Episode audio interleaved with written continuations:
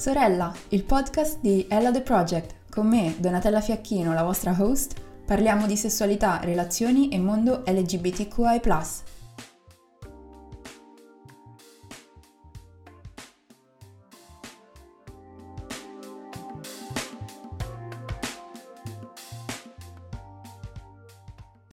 Nella puntata di oggi parleremo di salute sessuale, prevenzione e cura delle infezioni sessualmente trasmissibili, ma anche della comunicazione riguardo a questi temi. Insieme a me oggi c'è Bastian. Bastian, ti va di presentarti a chi ci ascolta? Sì, eh, grazie mille innanzitutto di avermi invitato. Eh, io sono Bastian, sono il cofondatore di PrEP in Italia, un collettivo che si occupa di fare informazione sulla PrEP, che poi vedremo meglio cos'è, ma è un farmaco, un protocollo sanitario. Inoltre ho una rubrica e una newsletter che si chiama Delitti Sessuali, dove appunto informo sulla salute sessuale, la prevenzione e la cura delle infezioni sessualmente trasmissibili. Bastian fa un lavoro di divulgazione per la prevenzione e la salute sessuale sotto forma di peer education, cioè l'educazione tra pari. Questa metodologia di informazione e divulgazione viene portata avanti da persone verso propri coetanei e coetanee o comunque verso persone che hanno caratteristiche simili a livello sociodemografico. Dunque non si tratta di educazione fatta da insegnanti o personale sanitario, ma da persone che hanno esperienza diretta di ciò di cui parlano. Nello specifico Bastian una persona che assume la PrEP e a brevissimo ci spiegherà che cos'è e fa informazione al riguardo, oltre che parlare di testing, vaccini, pratiche di prevenzione e cura. Dunque, cos'è la PrEP? Allora, la PrEP sta per profilassi pre-esposizione. È un farmaco che assumiamo prima e dopo un rapporto a rischio, un rapporto sessuale in generale, ehm, e ci permette di non contrarre l'HIV. Profilassi pre-esposizione perché appunto lo assumiamo prima, in realtà prima e dopo. È un farmaco diciamo che viene consigliato e supportato dall'Organizzazione Mondiale della Sanità, da, da ANAIDS che è un altro ente molto importante che si occupa di prevenzione HIV e è un farmaco sicuro ed efficace, nel senso che il tasso di efficacia è intorno al 99%. Ovviamente se assunto in maniera corretta eh, per quanto riguarda appunto gli eventi a rischio. Cos'è un evento a rischio per l'HIV? È un rapporto senza preservativo, un rapporto anale o un rapporto vaginale o lo scambio di siringhe, quando appunto si fa uso di sostanze eh, iniettive. Una delle cose che apprezzo molto della comunicazione che fai riguardo la PrEP è il fatto che la consideri un modo per prendersi cura della propria salute sessuale in modo ampio, a 360 gradi. Infatti, per chi segue un protocollo PrEP non c'è semplicemente una pasticca da prendere, ma una serie di controlli periodici da fare. Ci spieghi il percorso della PrEP e le modalità in cui si può prendere? Allora, innanzitutto ti ringrazio di aver ricordato che è una pasticca perché a volte no, si è talmente dentro determinate cose che cioè, ci sia difficoltà, no? C'è anche le cose più basilari, a volte si, si, dimentica di dirle, dunque sì. La PrEP è un farmaco, è una compressa. Per avere la prescrizione bisogna rivolgersi a un infettivologo o un'infettivologa, dunque tendenzialmente a un reparto di malattie infettive. Su prepinfo.it si può trovare, diciamo, l'elenco completo, no, ma quasi completo, diciamo, dei dei reparti di malattie infettive in Italia che la prescrivono. Esistono soltanto due centri extra-ospedalieri che la prescrivono, che sono a Bologna e a Milano. Tendenzialmente il personale ospedaliero all'interno dei centri PrEP, posso dire che almeno l'80% sono dottori, dottoresse, assolutamente in gambe, assolutamente non giudicanti. Ci sono alcune realtà più problematiche di altre, ma ci stiamo lavorando insomma per rendere il servizio più o meno omogeneo in tutto il, il territorio. Chiaramente noi non siamo, come PrEP in Italia, non siamo affiliati ai centri, facciamo più il lavoro di advocacy, di, di pressione e di informazione e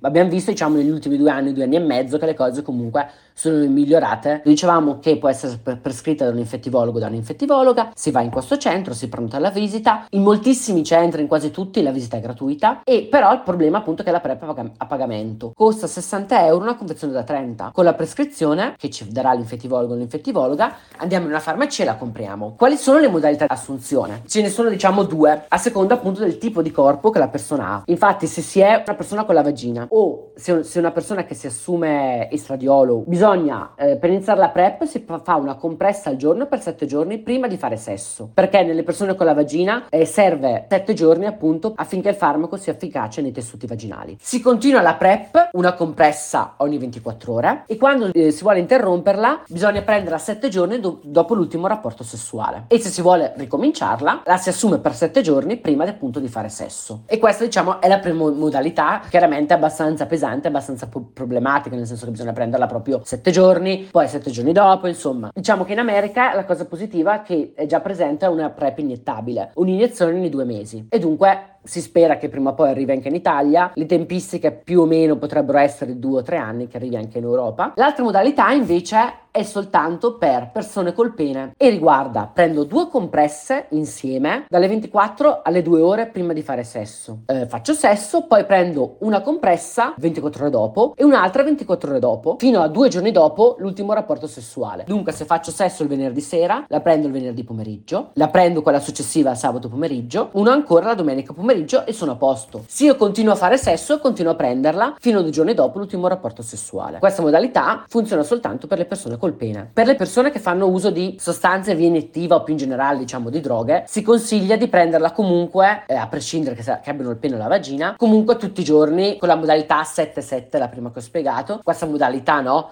la modalità 2-1-1 che ho spiegato prima, che si chiama PrEP al bisogno, è un pochino complicato se si fa uso di sostanze e dunque si consiglia di prenderla, diciamo, tutti i giorni 7-7 come abbiamo visto. La cosa bella di essere in PrEP non è soltanto appunto questa protezione contro l'HIV, nel caso mh, facciamo sesso senza preservativo o non riusciamo a negoziarlo, perché molto spesso anche questo è il problema, no? Avere la lucidità, avere la forza, avere l'opportunità, no, di negoziare l'utilizzo del preservativo. Non è soltanto questo il bello della PrEP, come dicevo, ma anche il fatto di poter eh, all'interno del protocollo della della PrEP di poter fare test periodici per clamidia sifilide e gonorrea, che sono infezioni che molto spesso sono asintomatiche. I tassi di asintomaticità sono molto alti, raggiungono il 50-70%. Dunque noi pensiamo di non avere niente, di stare bene, e invece appunto intanto queste infezioni lavorano nel nostro organismo e a lungo andare si parla di anni, ma possono portare anche a complicazioni molto importanti e dunque avere dei controlli periodici che possono essere di 3 ogni 6 mesi è sicuramente importante perché appunto tuteliamo la nostra salute, ma tuteliamo anche la salute delle persone con le quali facciamo sesso. E boh, in sintesi più o meno meno è questa la PrEP. Aggiungo anche che infezioni come la clamidia, la gonorrea e la sifilide si prendono anche attraverso il sesso orale. E eh, insomma io non ho dati statistici in mano ma dalla mia esperienza personale il sesso orale protetto è davvero estremamente raro. E dunque ecco perché secondo me è importante comunque a prescindere che si inizi la PrEP o meno fare dei test comunque periodici mm, che sono appunto per la gonorrea e la clamidia sono dei tamponi anali e vaginali e um, orali appunto molto semplici. Per le persone col pene si può eh, fare invece del tampone al pene si possono anche fare semplicemente le urine. Chiaramente se noi noi non facciamo sesso anale o non facciamo sesso orale, non ha senso fare eh, i tamponi in quelle zone lì. Si fanno nelle zone, diciamo, che utilizziamo quando facciamo sesso. Un altro tipo di farmaco è la PEP. Cos'è e quando può essere assunta? Allora, la PEP invece sta per profilassi post esposizione, cioè dopo un rapporto a rischio. È un farmaco d'emergenza. Si rompe il preservativo, non siamo riusciti, riuscito, riuscito a negoziarlo, anche nei casi chiaramente di sostanze, dell'utilizzo di sostanze, di, mh, dello scambio di siringhe, anche in ambito ospedaliero e abbiamo avuto questo evento a rischio di HIV, ci rivolgiamo a un, um, pronto soccorso di un ospedale che ha le malattie infettive entro 48 ore dal rapporto a rischio, dall'evento a rischio e richiediamo appunto la PEP, che è un farmaco di emergenza che fa in modo che l'HIV non si replichi nell'organismo. E ovviamente siamo venuti a contatto. All'interno del pronto soccorso appunto chiediamo questa PEP, chiediamo di poter parlare parlare con l'infettivologo l'infettivologa di turno. Eh, dico un pronto soccorso di un reparto di malattie infettive, questo è molto importante, perché la PEP, essendo un farmaco antiretrovirale, non tutti gli ospedali ce l'hanno, ma appunto solo gli ospedali che hanno le malattie infettive. Essendo appunto il tempo molto breve, 48 ore, dunque sono due giorni, onde evitare perdita di tempo, io consiglio sempre vai direttamente nel pronto soccorso delle malattie infettive appunto di un ospedale che abbia le malattie infettive, ecco. Perché sennò magari sei nel tuo pronto soccorso del paesino e loro magari non sanno cos'è la PEP e via dicendo e perdi tempo inutilmente. Dunque andare direttamente se si riesce in un ospedale che abbia le malattie infettive. Dico il pronto soccorso perché appunto molto spesso capita magari nel weekend weekend queste cose, no? Che si rompa il preservativo. E i reparti di malattie infettive l'accesso è sicuramente più difficile in questi momenti. Dunque si può passare dal pronto soccorso. Ed è un farmaco che mh, mm, appunto si parla con l'infettivologo o con l'infettivologa, valuta il rischio e si assume per 28 giorni, nei quali vengono fatti anche dei test dell'HIV al termine per vedere appunto che il farmaco abbia fatto effetto, ma tendenzialmente la PEP, come la PrEP, se assunta correntemente, eh, previene chiaramente il rischio di HIV. Ed è ovviamente un farmaco d'emergenza. Se sappiamo che ci possono possono capitare più volte rischi di contrarre l'HIV, eh, ha senso valutare invece di iniziare appunto la PrEP. La PrEP è fondamentale nei casi ovviamente di vittime di violenza sessuale per prevenire appunto l'infezione d'HIV. Consiglio eh, personale, secondo me, è però un lavoro che dobbiamo fare prima, perché appunto quando succedono questi eventi non siamo lucidi, no? È lucido. Dunque consiglio sempre, come si può dire, di, di sapere già come muoversi nel proprio territorio, sperando sempre ovviamente di non doverlo utilizzare come strumento la PEP. Ma nel caso ci dovesse succedere, eh, noi abbiamo raccolto le informazioni prima e sappiamo già come muoverci. Dunque, la mia speranza è che dopo questa, le persone dopo aver, aver ascoltato questo, questo, podcast provino a iniziare a muoversi, a capire sul proprio territorio come poter accedere alla PrEP, alla PEP, eh, sentire magari le associazioni sul territorio che ne sanno di più, in modo tale appunto da non trovarsi fuori dal mondo spaesato, chiaramente, no? Giustamente, e invece di avere già magari qualche strumento di conoscenza in più, ecco, e magari anche di girare queste informazioni alle persone che si conoscono.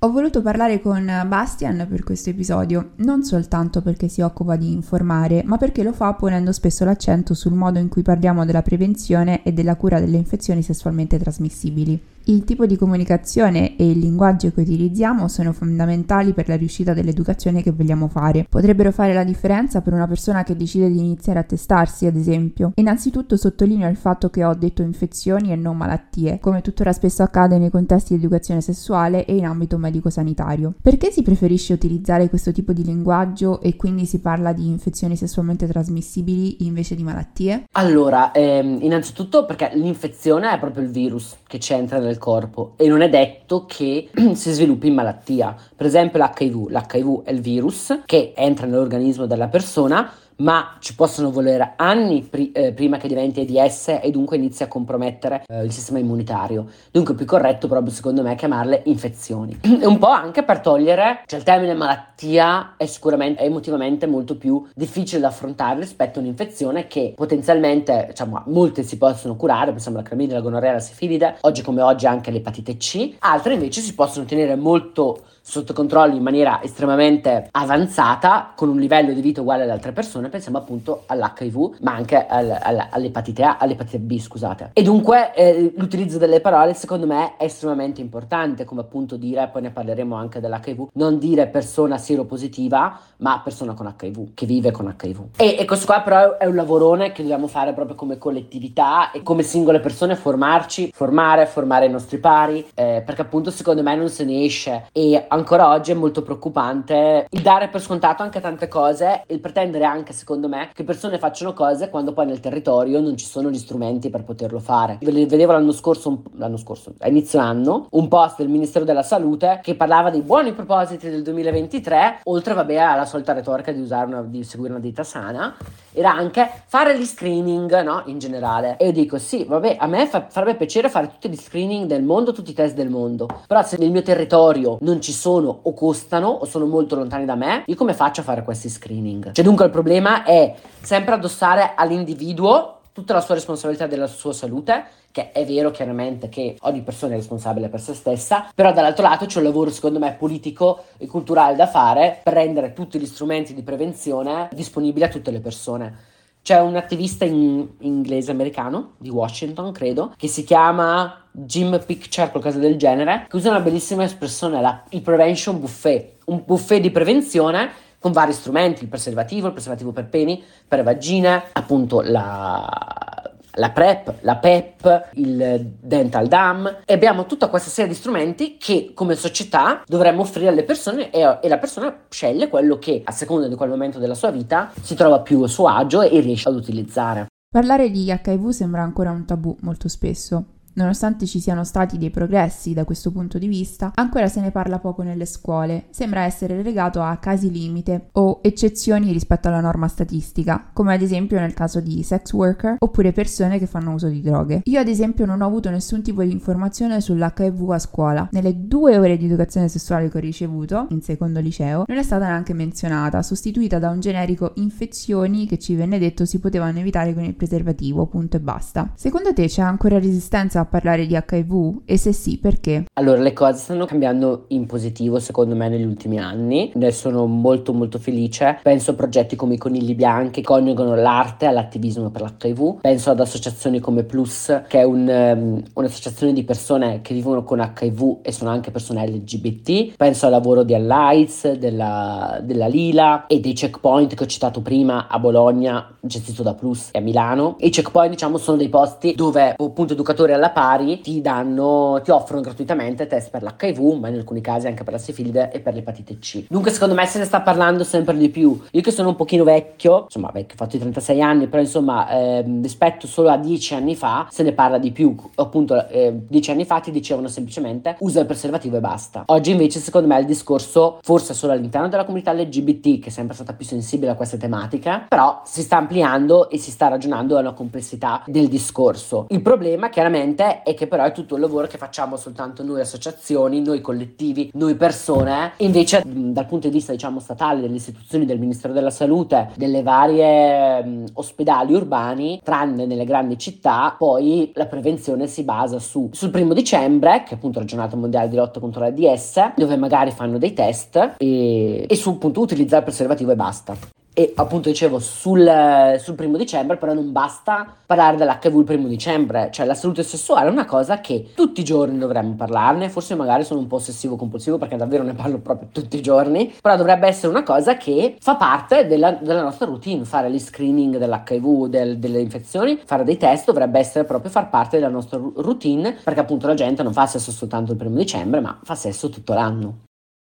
L'uso o l'assenza del preservativo è un tema che mi sembra molto spesso dibattuto tra le persone che sostengono l'utilizzo e la diffusione della PrEP come uno strumento valido per la prevenzione e chi invece la considera una sorta di scorciatoia troppo facile e comunque ancora troppo rischiosa. C'è uno stigma nei confronti delle persone che hanno frequenti rapporti senza preservativo e che magari utilizzano la PrEP, secondo te? Hai l'impressione che questo stigma sia alimentato dalla comunicazione scientifica che viene fatta? Allora, secondo me purtroppo questa, questa sfida, no? questa battaglia eterna tra chi usa la PrEP versus no, chi usa il preservativo, è proprio una sfida, una battaglia malposta ed è completamente sbagliata perché continua a dividere le persone in buone e cattive. Invece dovremmo ragionare che chi è in PrEP, chi utilizza il preservativo, ricordiamoci anche le persone con HIV in terapia che non trasmettono il virus perché appunto la terapia abbassa talmente tanto la carica virale del virus che non trasmettono il virus. Dunque queste tre cose, preservativo, PrEP e terapia, stanno tutte lavorando per ridurre i casi di HIV. E dunque cioè, mi sembra proprio sciocco continuare a dividerci e a, e a dire ah tu sei uno sfigato perché utilizzi ancora il preservativo preservativo come sei vintage, oppure ah no, tu sei un pervertito perché non utilizza il preservativo. Cioè, mi sembrano proprio discorsi vecchi e il mondo sta andando avanti e vorrei non doverne parlare più perché sono Maria Giovanna sono pieno. Cioè, proprio mi sembra proprio,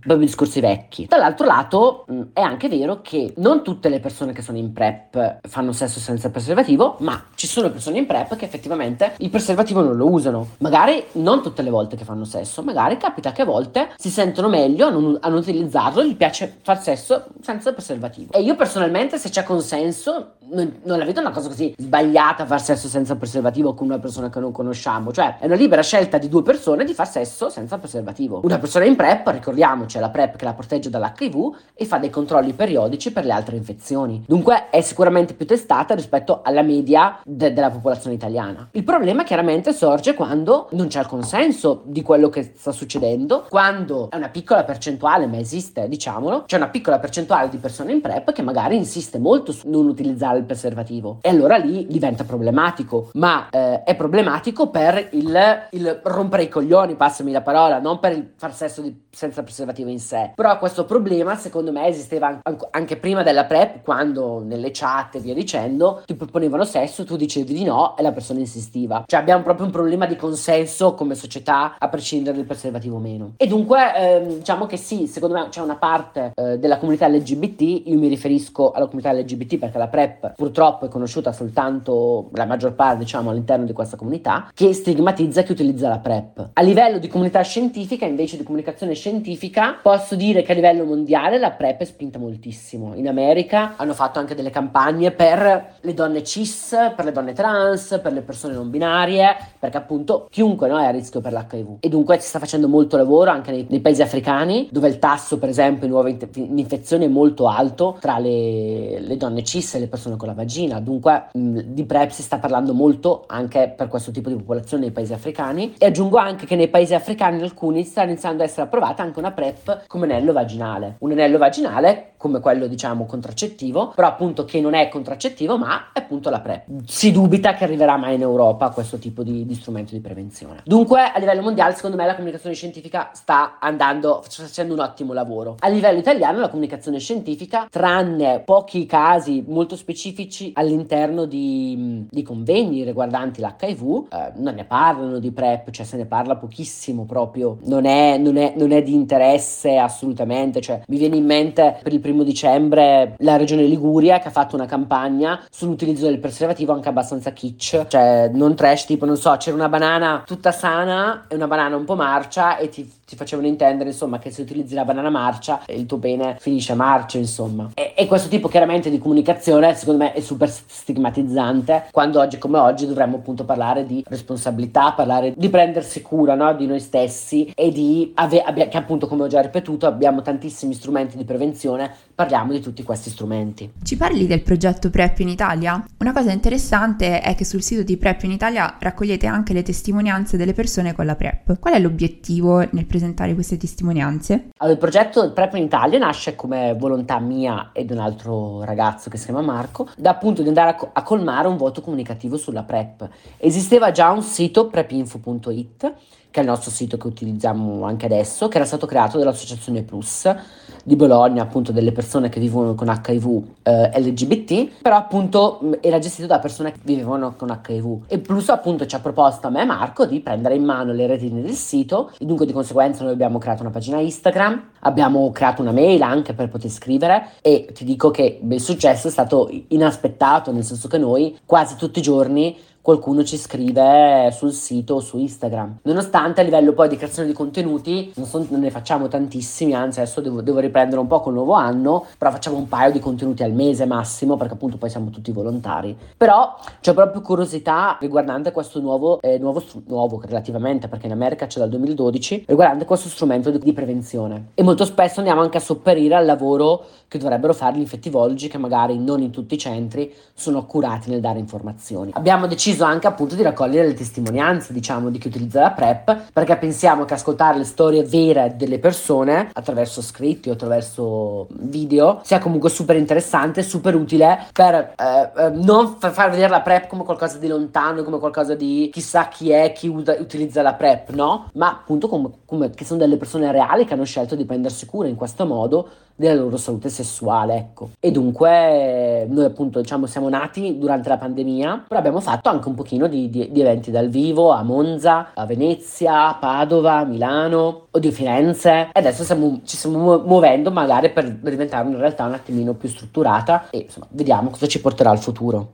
La World Association for Sexual Health, in collaborazione con l'Organizzazione Mondiale della Sanità, ha creato la Giornata Mondiale del Benessere Sessuale, celebrata il 4 settembre di ogni anno. L'obiettivo è quello di sensibilizzare i governi, le organizzazioni internazionali, governative e non, le istituzioni accademiche ed educative, i professionisti e le professioniste nell'ambito della medicina, della salute mentale e della sessualità, attivisti e attiviste, per promuovere il piacere sessuale nelle leggi, nelle politiche sociali, nell'educazione, riconoscendo il piacere piacere sessuale come parte fondamentale della salute e del benessere della persona. La salute sessuale, secondo la definizione data nel 2006 dall'OMS, non riguarda solo l'assenza di malattie, infezioni o gravidanze indesiderate. Il concetto di salute sessuale, infatti, comprende la possibilità di vivere la sessualità in maniera libera, soddisfacente, sicura, è parte dell'espressione di sé e contribuisce al benessere psicologico. Per questo la World Association for Sexual Health, insieme all'OMS, cerca di promuovere una comunicazione e un'educazione sessuale che non contenga dogmi e soprattutto non faccia leva solo sulle paure delle persone, ma che riporti il potere nelle mani del singolo, che viene informato e fornito degli strumenti e delle informazioni per vivere la sua sessualità liberamente. Questo ovviamente in teoria. In pratica, secondo te, è davvero così? Nell'informazione che si fa oggi, quanto viene promossa una sessualità libera e soddisfacente?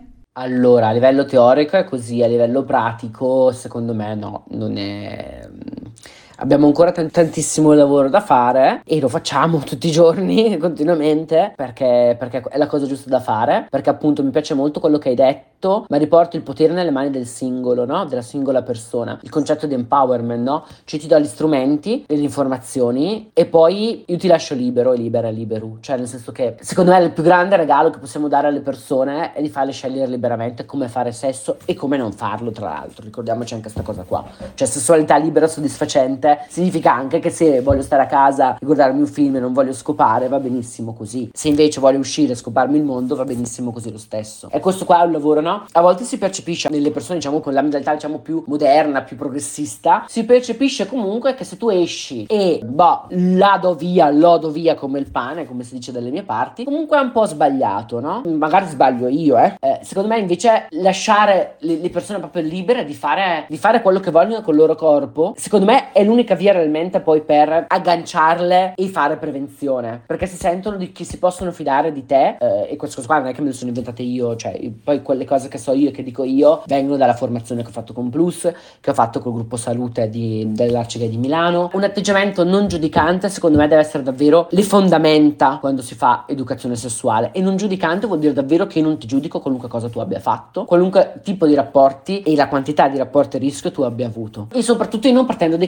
cambiarti perché magari lo fai uno, due, tre mesi che modifichi il comportamento ma per quanto tempo riuscirai a farlo? E soprattutto lo farai davvero? Magari sì mi dici sì sì uso sempre il preservativo però magari non è vero perché appunto hai paura di essere giudicato. Se invece noi creiamo un ambiente nel quale una persona non si sente giudicata molto probabilmente avrà più voglia di venire a fare i test. Dunque nel caso di test HIV positivo eh, inizierà la terapia e non trasmetterà il virus. Nel caso delle altre infezioni verranno trattate e dunque non le trasmette ad altre persone. E dunque è, proprio un lavorone che dobbiamo fare e siamo in tante insomma sui social oggi siamo in tantissimi ci sono tante associazioni come ho già parlato però appunto il mio rammarico lo ripeto ancora una volta che da parte delle istituzioni ci sia poca voglia di fare questo. I medici secondo me quelli giovani soprattutto sui 30 e 40 anni sono molto più propensi a farlo. Le istituzioni molto molto poco Parlerei ora di testing, ennesimo argomento di cui personalmente ho sentito parlare ben poco quando ero ancora a scuola. Il sottinteso è sempre stato fate poco sesso con pochi o poche partner, usate il preservativo il 100% delle volte e non avrete bisogno di testarvi. In Italia com'è la situazione dei test? Ad esempio, quanto è facile o difficile accedere ai test per una persona e se la persona è minorenne? In Italia purtroppo la, la sanità è regionalizzata, dunque dipende dal territorio che una persona vive e dunque ad esempio il primo dicembre magari ci sono tantissime iniziative come ho già detto. Durante l'anno magari è molto più difficile accedere. Per quanto riguarda il test HIV, le persone minorenni non possono farlo, cioè per farlo devono, hanno bisogno dell'autorizzazione dei genitori e chiaramente sono pochissime le persone minorenni che hanno la confidenza tale con i genitori per chiedere di poter fare un test HIV. C'è depositata in Parlamento una legge che vorrebbe ridurre, diciamo, l'età per fare il test ai 14 anni, però appunto è depositata lì, depositato l'ottobre-novembre scorso e vediamo se si muove qualcosa. In generale però ricordiamoci te- sempre che il test HIV nelle strutture pubbliche e per legge deve essere gratuito. E nel caso, mm, se si vuole invece farlo attra- attraverso il medico di base, il codice esenzione è B01, così un'informazione. Comunque, cercando su Google c'è per esempio un sito Uniti contro l'AIDS che si trovano vari, mm, vari centri dove poter fare il test. Se no, ho creato anche una pagina sulla mia newsletter diritti sessuali. Si può accedere, si vede diciamo i centri che sono community based, cioè fondati da associazioni, dalla comunità LGBT o di persone che vivono con HIV, appunto per fare il test sono centri che a volte sono aperti in più volte alla settimana,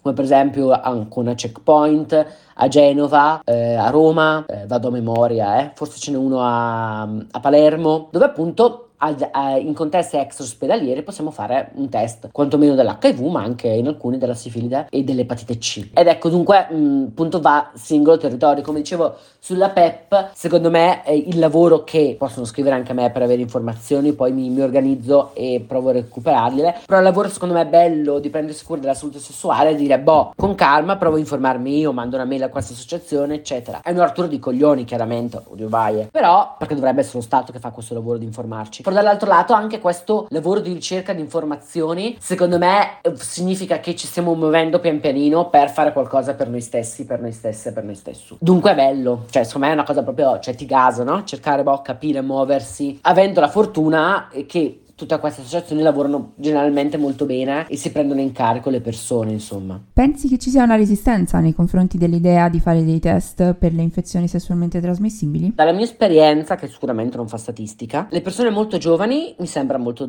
di no. Quando riesco ad andare su a Milano col gruppo salute e andiamo a fare appunto dei test eh, in luoghi pubblici, nelle piazze, eccetera, la fila è sempre chilometrica, ci sono sempre persone molto giovani, dunque parliamo dai 18, 19, 20, 21 anni, dunque insomma molto giovani. Forse c'è più resistenza nelle persone più grandi, parliamo 40, 50, 60 anni. Però appunto grazie a questi centri che stanno nascendo, fondati dalla comunità, anche queste cose stanno cambiando e capita di avere persone, diciamo, intorno ai 50-60 anni che fanno un test HIV, magari per la prima volta nella loro vita. Chiaramente la resistenza è dovuta al fatto che c'è un profondo stigma nei confronti di chi ha un'infezione sessualmente trasmissibile perché ha fatto sesso, perché non si è protetto, perché comunque se sei una ragazza, una persona socializzata come donna sei una troia, eh, eccetera, eccetera. Se sei un maschio cis e hai un'infezione, molto probabilmente ti sarà insegnato che l'hai preso da una donna, dunque una troia, tutta questa mentalità qua, no? E invece dobbiamo lavorare proprio per rendere le infezioni, normalizzarle, che siamo degli esseri umani. L'essere umano, come può avere raffreddore, come può avere la diarrea, come può avere il mal di testa, può avere un'infezione, punto. Cioè fa parte della vita, fa parte del nostro essere fatti di carne, fatte di carne. Secondo te la comunicazione che viene fatta riguardo i test e le vaccinazioni per alcune infezioni sessualmente trasmissibili, mi viene ad esempio in mente l'HPV, è efficace? In cosa potrebbe essere migliorata e come potremmo parlare in maniera alternativa di questi temi?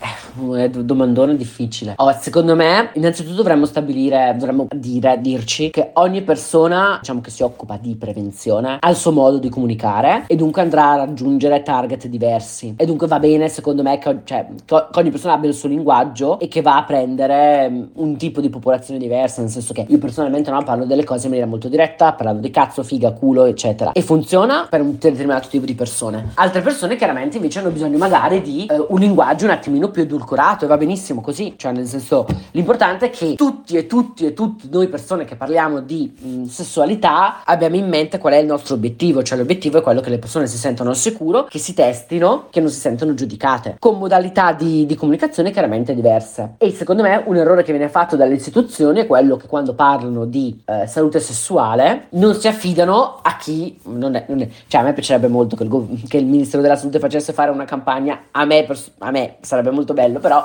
dico in generale, affidati a chi queste cose le mastica tutti i giorni e è a contatto col tema tutti i giorni, no? Cioè non basta che fai un bando di 100.000 euro a un'agenzia di comunicazione se poi questa agenzia di comunicazione non ha assolutamente esperienza sul tema. Cioè dai la, dai la passa la palla, no? A chi queste cose le mastica, a chi queste cose ci vive. Cioè il fatto di no, anche il fatto di aver appunto deciso di parlare della PrEP, ne parlano persone che sono in PrEP. E questo qua rende la cosa, la testimonianza molto sicuramente molto più forte rispetto che se un medico ti dice che esiste la PrEP e idem per tantissime altre cose. Per quanto riguarda l'HPV, la comunicazione adesso sta cambiando un pochino per fortuna e la si sta ampliando anche a, a, ai ragazzi e alle persone col pene per fortuna, perché appunto è sempre stato legato comunque a una cosa solo per donne cis o comunque per persone con la vagina, cosa che invece no, sappiamo che non è così, anzi se i maschi e le persone col pene si vaccinano, oltre a proteggere loro stessi da, da tumori all'esofago e a, ai genitali, tutelano anche le, le, persone con le quali faranno sesso. Dunque io sono fiducioso insomma che soprattutto i genitori diciamo dei, delle, della, della, fascia d'età quando si, si, può iniziare a fare il vaccino HPV, sono fiducioso che inizieranno insomma a vaccinare i loro figli intorno agli 11-12 anni, anche se l'Italia non è proprio a bolla, non è proprio come si può dire at- al toppissimo per quanto riguarda la percentuale di vaccinazioni HPV, si potrebbe fare molto di più. E poi il tema appunto sulle vaccinazioni, eccetera, è che ricordiamoci che non sempre sono gratuite, come per esempio il vaccino dell'HPV, è gratuito fino a 18 anni in tutte le regioni, se vado a memoria ma dovrebbe essere così, però appunto successivamente è a pagamento. Dunque io ripeto, secondo me possiamo fare tutta la comunicazione bella del mondo, ma lì è un problema proprio politico. Bene, noi siamo arrivati alla fine di questo episodio ringrazio chi ci ha ascoltato fino a qui e ringrazio Bastian per essere stato qui con noi. Un'ultimissima domanda, come sempre, è se chi ci ascolta volesse leggere i tuoi contenuti, su che piattaforme social possiamo trovarti? Allora, Prep in Italia la trovate su Instagram, Prep in Italia tutto attaccato il sito prepinfo.it e anche su Facebook se c'è ancora qualcuno che usa Facebook è Prep in Italia. Me, ehm, per quanto mi riguarda mi trovate come Bust Books con due X su Instagram e da lì trovate tutti i link della newsletter ehm, il link in bio insomma dove potete andare a vedere la newsletter diritti sessuali che c'è anche un canale Telegram. Grazie mille dell'invito. Bene, grazie mille e alla prossima.